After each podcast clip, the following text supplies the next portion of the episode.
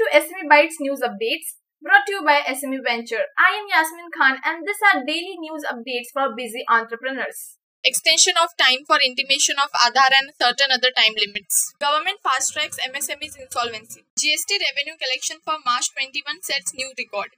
1,23,902 crore gross GST revenue collected in month of March 2021.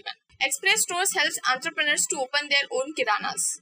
That's all for today. Subscribe to our podcast for daily news. Do check out our other social media handles for interesting and informative MSME content.